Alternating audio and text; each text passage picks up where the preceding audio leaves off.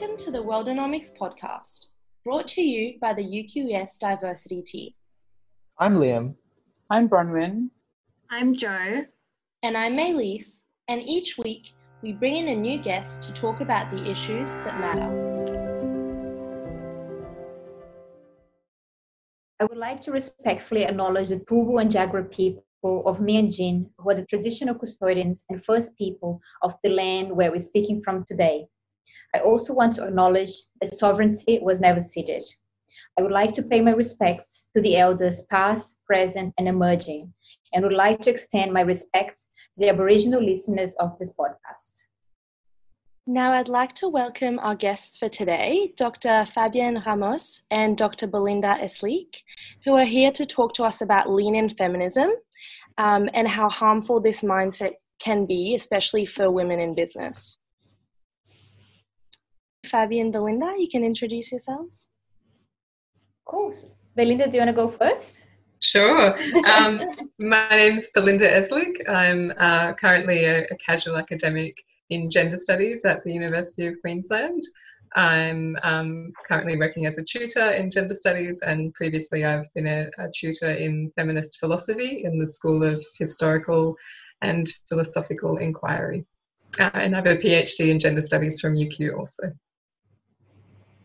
Um, and my name is Fabienne Ramos or Ramos, depending if you wanted to uh, pronounce it in English or Portuguese, so you can feel free to decide. Um, I'm currently a lecturer and tutor in the Gender Studies program at UQ, and I work with Belinda currently in the uh, second year subject, uh, Gender and Cultures, and I also teach in the first year subject, uh, Gender Matters. Uh, originally, I have a PhD in education with a focus on intersectional and feminist theory. So that's how I'm here talking to you today. Thanks for having us. Yeah, thank you for having us. Thank you for coming on. So, yeah, just for context, I took Gender 1010, which is Gender Matters last semester, which is how I know Fabi and Belinda, who are my lecturers and tutors. Um, so, yeah. So, a lot of our listeners may not have heard the term lean in feminism. Could you explain it to us? Uh, sure, I can give a kind of like a brief definition. I think there's um, so I think really it's important to kind of start with Sandberg's book from 2013 that was Lean In, and I think that's when uh, the term became popular. And uh, kind of in a simple way, lean in feminism refers to a very specific type of feminism. That is, uh, one key word is this idea of breaking the glass ceiling. So it's this idea of individual women climbing the corporate ladder, ladder and kind of getting more and more into positions of power.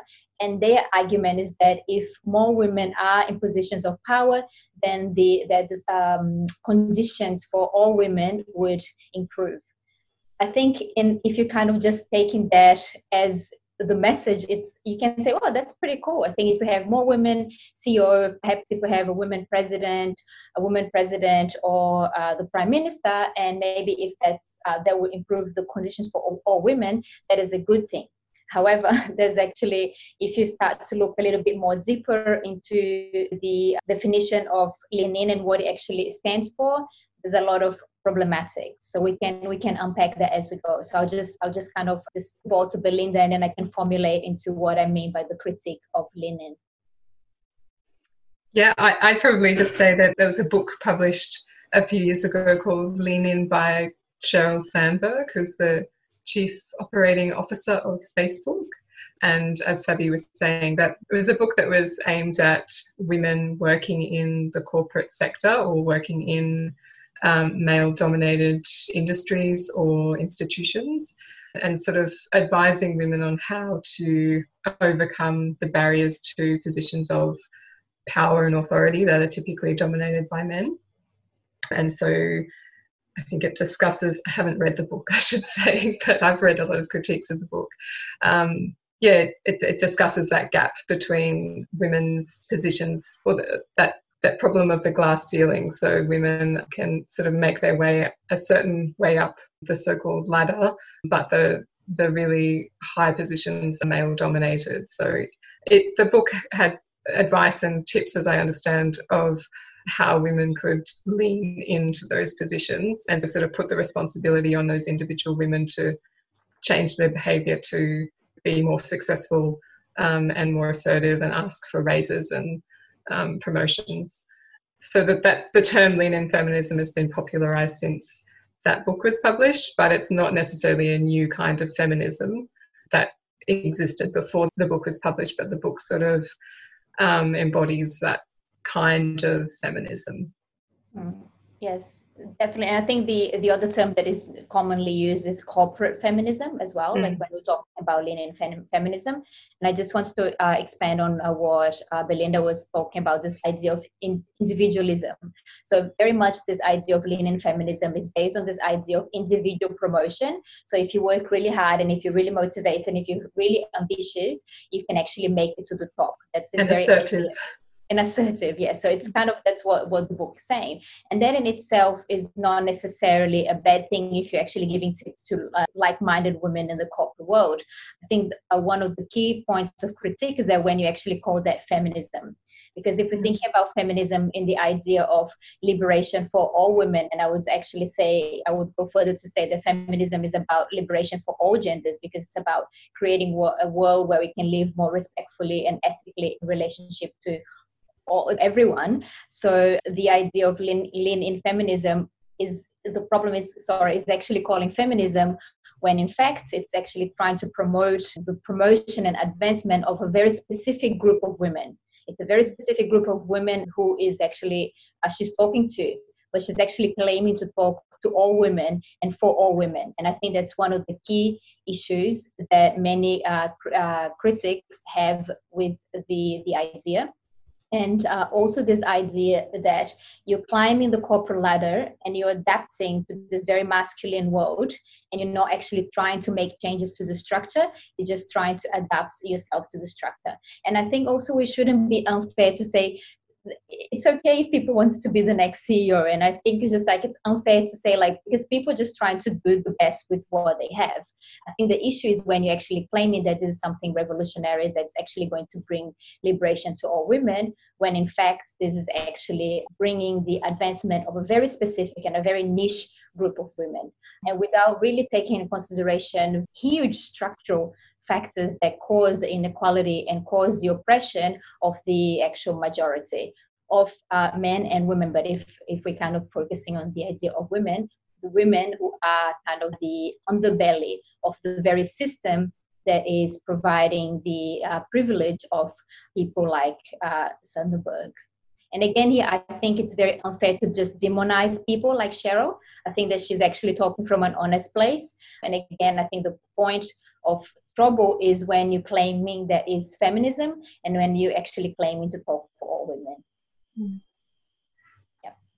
Yeah, exactly. Well, you've kind of answered the next question, which was how this type of mindset is harmful for women in the corporate world. And I think, yeah, the issue is that it places the onus on the individual rather than on the system. Mm. Yeah, Belinda, did you want to add anything? Yeah, just as, as you say, it, it, places the responsibility on individual women to change their behaviour. And as Fabi was saying, adapt to what is a very masculine system or institution. And we shouldn't forget that uh, all of our major institutions and corporations are patriarchal institutions and corporations that were um, created by men and for men. And so simply inserting women into those institutions is quite conservative, as Fabi's saying, if you if you're calling that feminism, it's quite conservative and not leading to any kind of radical systemic change. Mm.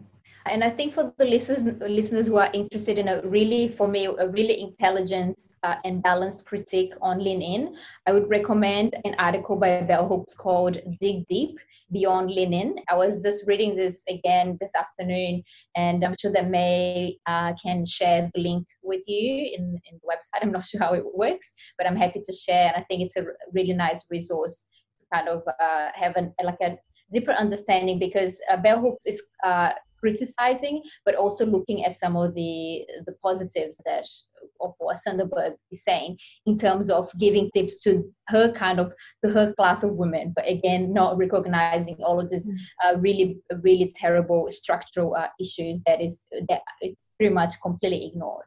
And here we can we can we can really think about things like class and race. So there's no really any sort of attempt of uh, being intersectional in this kind of feminism yeah. because it's igno- as as Belinda says, it's, it's ignoring structural uh, issues.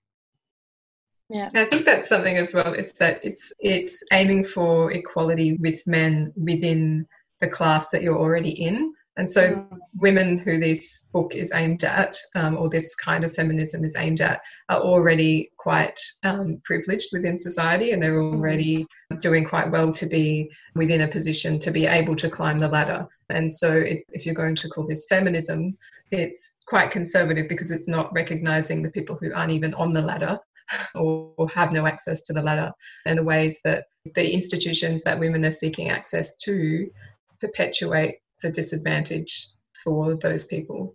Hmm. So, would you say this is like quite an elitist view of feminism?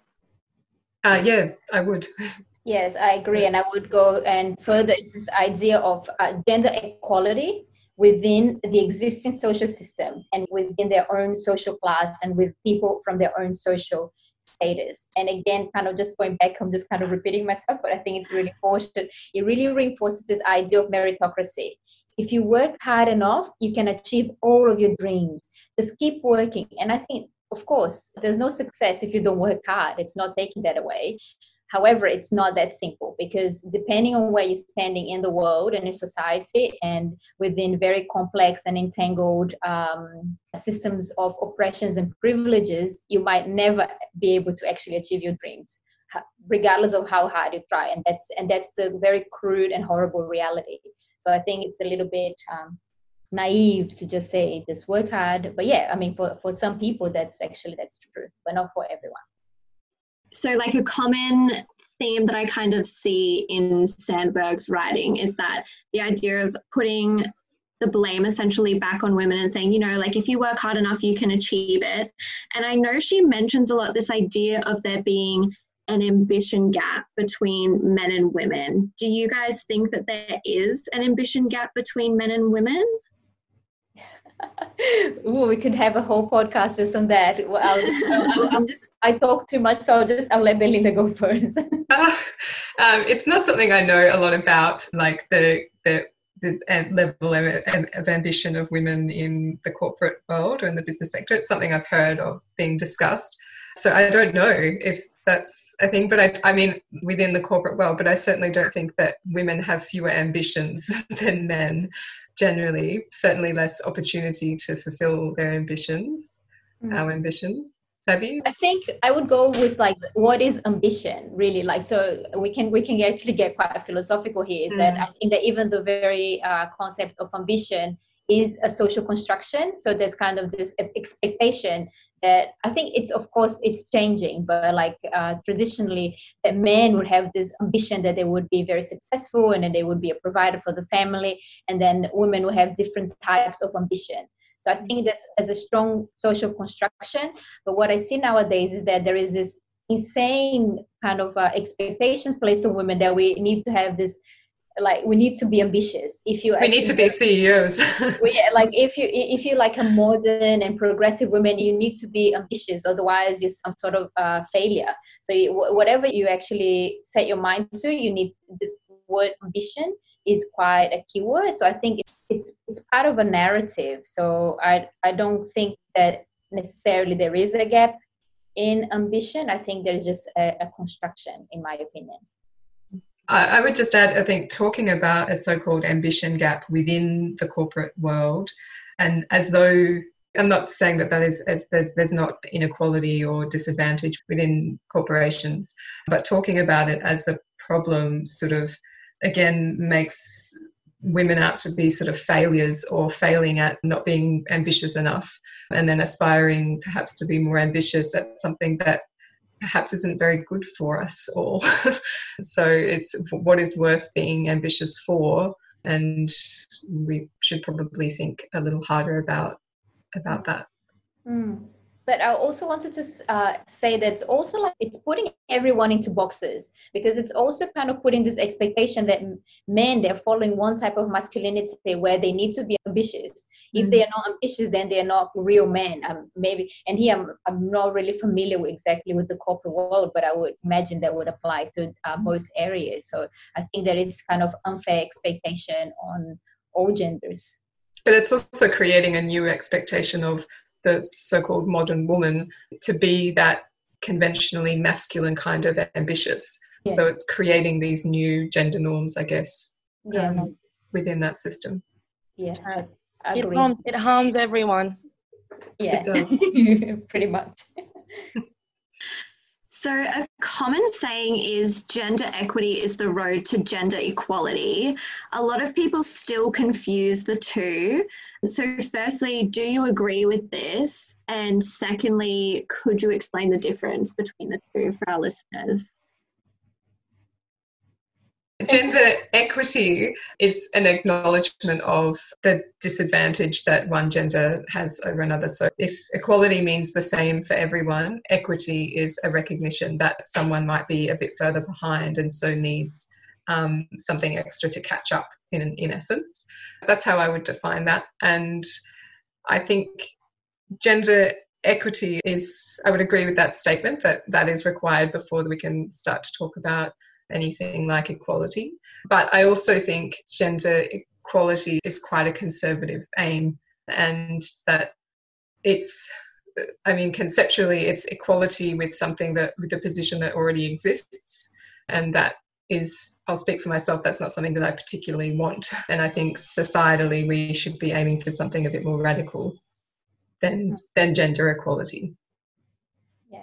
Um, I, I absolutely agree with Belinda. So I believe in equity, but I don't I don't necessarily believe in equality because I think equality brings a connotation, a semantic connotation that we're all the same, and we are not all the same. So it's this idea of uh, living with difference, but in a in a respectful and reciprocal way, in a non-hierarchical way. So it, it does we're still we're still different and that would apply to whatever gender people might identify themselves with so i don't think that's about becoming the same but having uh, the same uh, amount of respect and the same amount of opportunity and i think that's why i would kind of yeah, align myself more with this idea of equity and maybe you can give some examples here. Uh, I was just thinking of some examples as I was kind of planning for the podcast.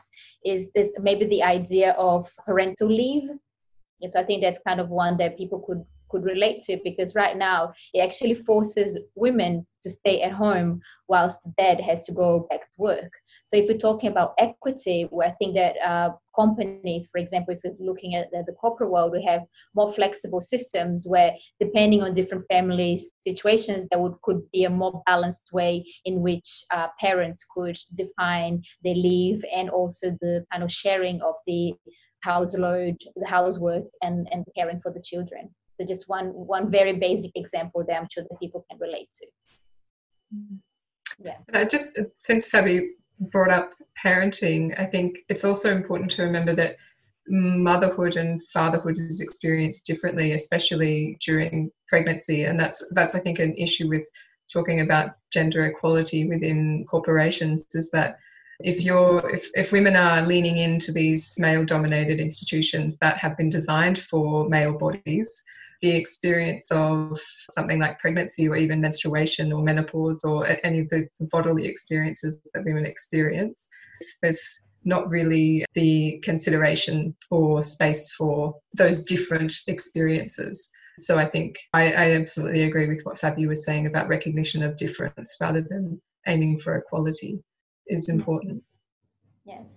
I, I, I, definitely agree with Belinda. And again, here just this idea, just to kind of reinforce to the listeners that when we're talking about equality, is kind of equality of respect uh, mm-hmm. and dignity, but within really respecting that people are different. And I think that's a it's a perfect example. So we do have different embodiments and, and needs. So I think uh, kind of respecting that difference within within workplace would be a step in the right direction for sure. Yeah. Mm. That's so important to remember. Um, so, now how does capitalism play a role in sustaining gender inequality? uh, good question. I think there's a, we can again we can we can have a whole podcast. Just I think okay, I can kind of try to define on what I would uh, understand is that historically capitalism depends on surplus and depends on profit. And for companies to have profit, they have to depend on low paid labor. So that's kind of, it's the bottom line and kind of the uh, underbelly of a capitalist system is that for the system to uh, be able to operate, they need uh, low paid workers and they also need unpaid workers. and usually unpaid workers who are actually doing the heavy lifting at home and doing all of the caring types of positions. And historically, those uh, those jobs and unpaid and very very low paid and at the very bottom of the economic system normally uh, places heavily populated by women. And here I should bring also women of color and in, in many ways we can say also migrants to, if we're going to use this terminology that I do not like, first world countries. Uh, we can use terminology global north, but in, in so what we need to think about is a capitalist system having an underbelly and this underbelly is heavily based on the workforce from women. And this is a very simplistic explanation, but that's kind of the basics, really.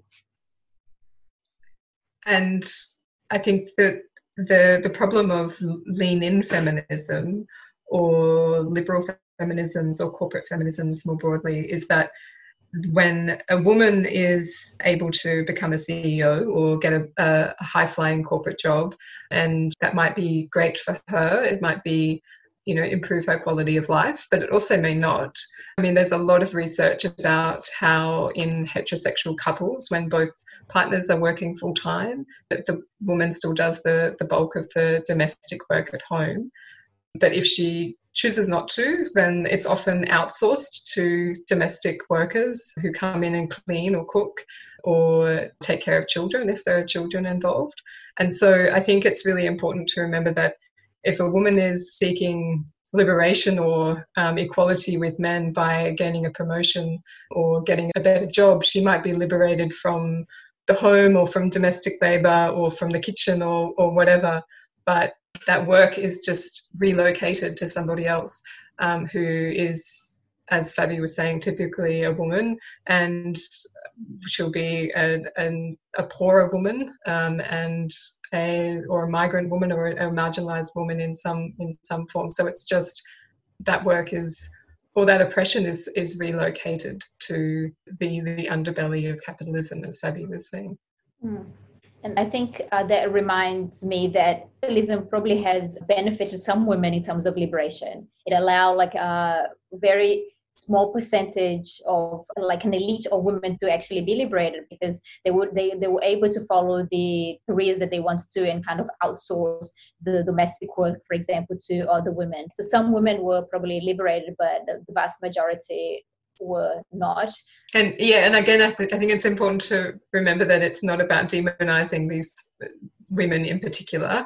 Um, mm-hmm. necessarily, again, everyone has ambitions and everyone wants to succeed and do well in life. It's just a matter of thinking about how beneficial is this way of thinking for women worldwide, but also our society and our planet as well.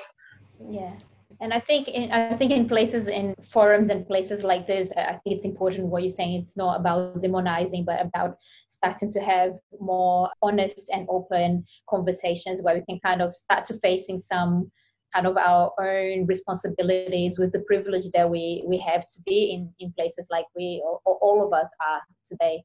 And i was just thinking that one maybe one example of this idea of how capitalism contribute to uh, gender inequality is we can see COVID-19, what's happening because uh, like a lot of the studies are showing that the people who are actually losing their jobs and the amount of domestic work and all of that stuff is actually uh, falling heavily on the shoulders of women. So there's there's a lot of statistics if people are curious to have a look at what's what's happening in that regard. And I think with COVID nineteen is that what's happened is we've seen where a lot of people have awoken to the importance of the work that conventionally women do.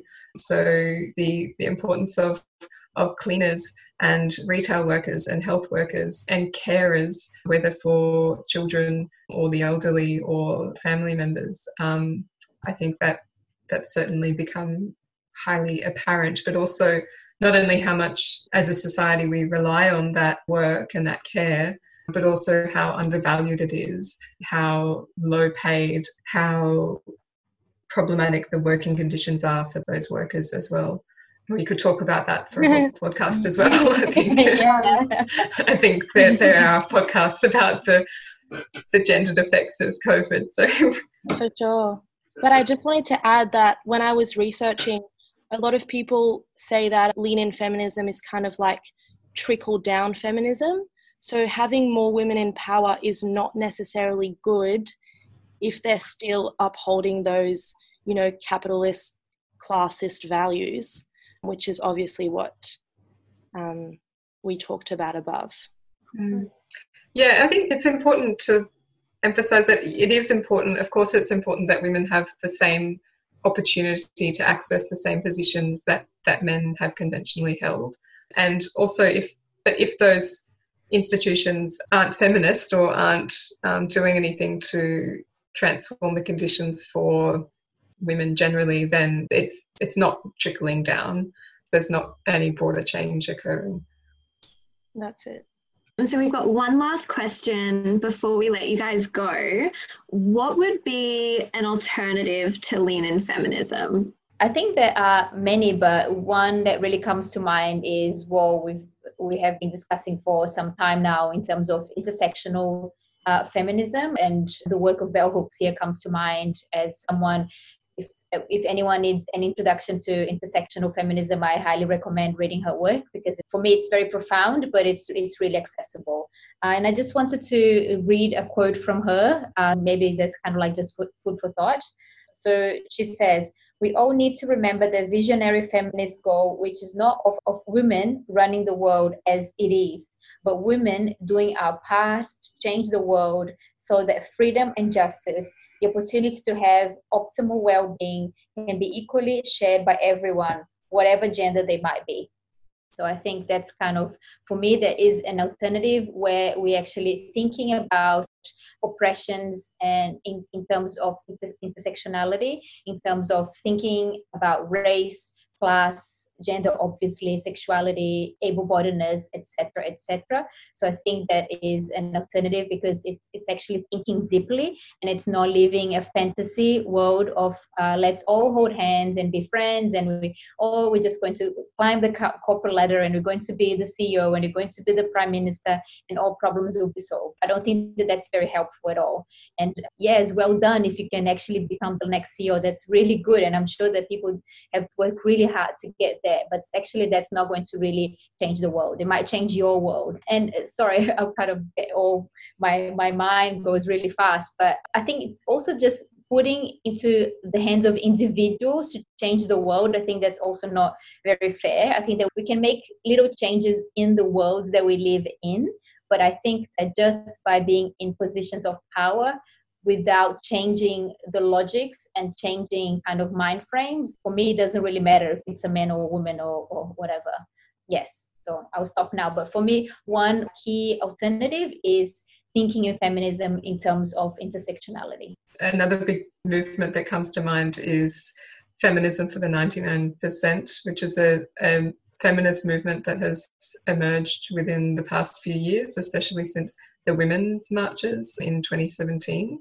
And it is that those who are involved in um, sort of describing feminism for the 99% position it as in direct opposition really to lean in feminism and to the, the corporate kind of feminism that is evident in Sandberg's book. So that is, in essence, a, feminism that is for the majority um, and not serving only the, the, the 1% or the, the small minority of women who are, already have access to positions of privilege. So it is a, a much more radical feminism that aims to overcome the, the problems of capitalism broadly, but it's also, as, as Fabi's describing, an, an intersectional kind of feminism that acknowledges the various forms of oppression that people experience. Yeah, intersectionality is really the key, I think. But yeah, thank you so much for taking the time to speak to us today, Fabi and Belinda. I really wanted to talk about lean in and corporate feminism on the podcast because I know I was telling Joe that it's harmed me personally because it's such a prevalent mindset in the business and corporate world. So that's why I really wanted to talk about it and uh, to kind of pass on the knowledge to other people. mm. So, yeah, thank you so much. You're welcome. Thanks, mate. It's been a pleasure talking to you, and it's it's really great that you're actually making the space here in this podcast to talk to other aspiring uh, business people to think about this kind of thing. So, thank you. Yeah, absolutely. And yeah. so, something I mean to keep in mind is for people who are listening and are in the corporate world is that if you are in positions of power, you can do things to change things. So I think it's a good reminder of having these critiques of lean in feminism or corporate feminism that if you're in that position, you can use that power for good and make changes within the institutions that you've gained access to.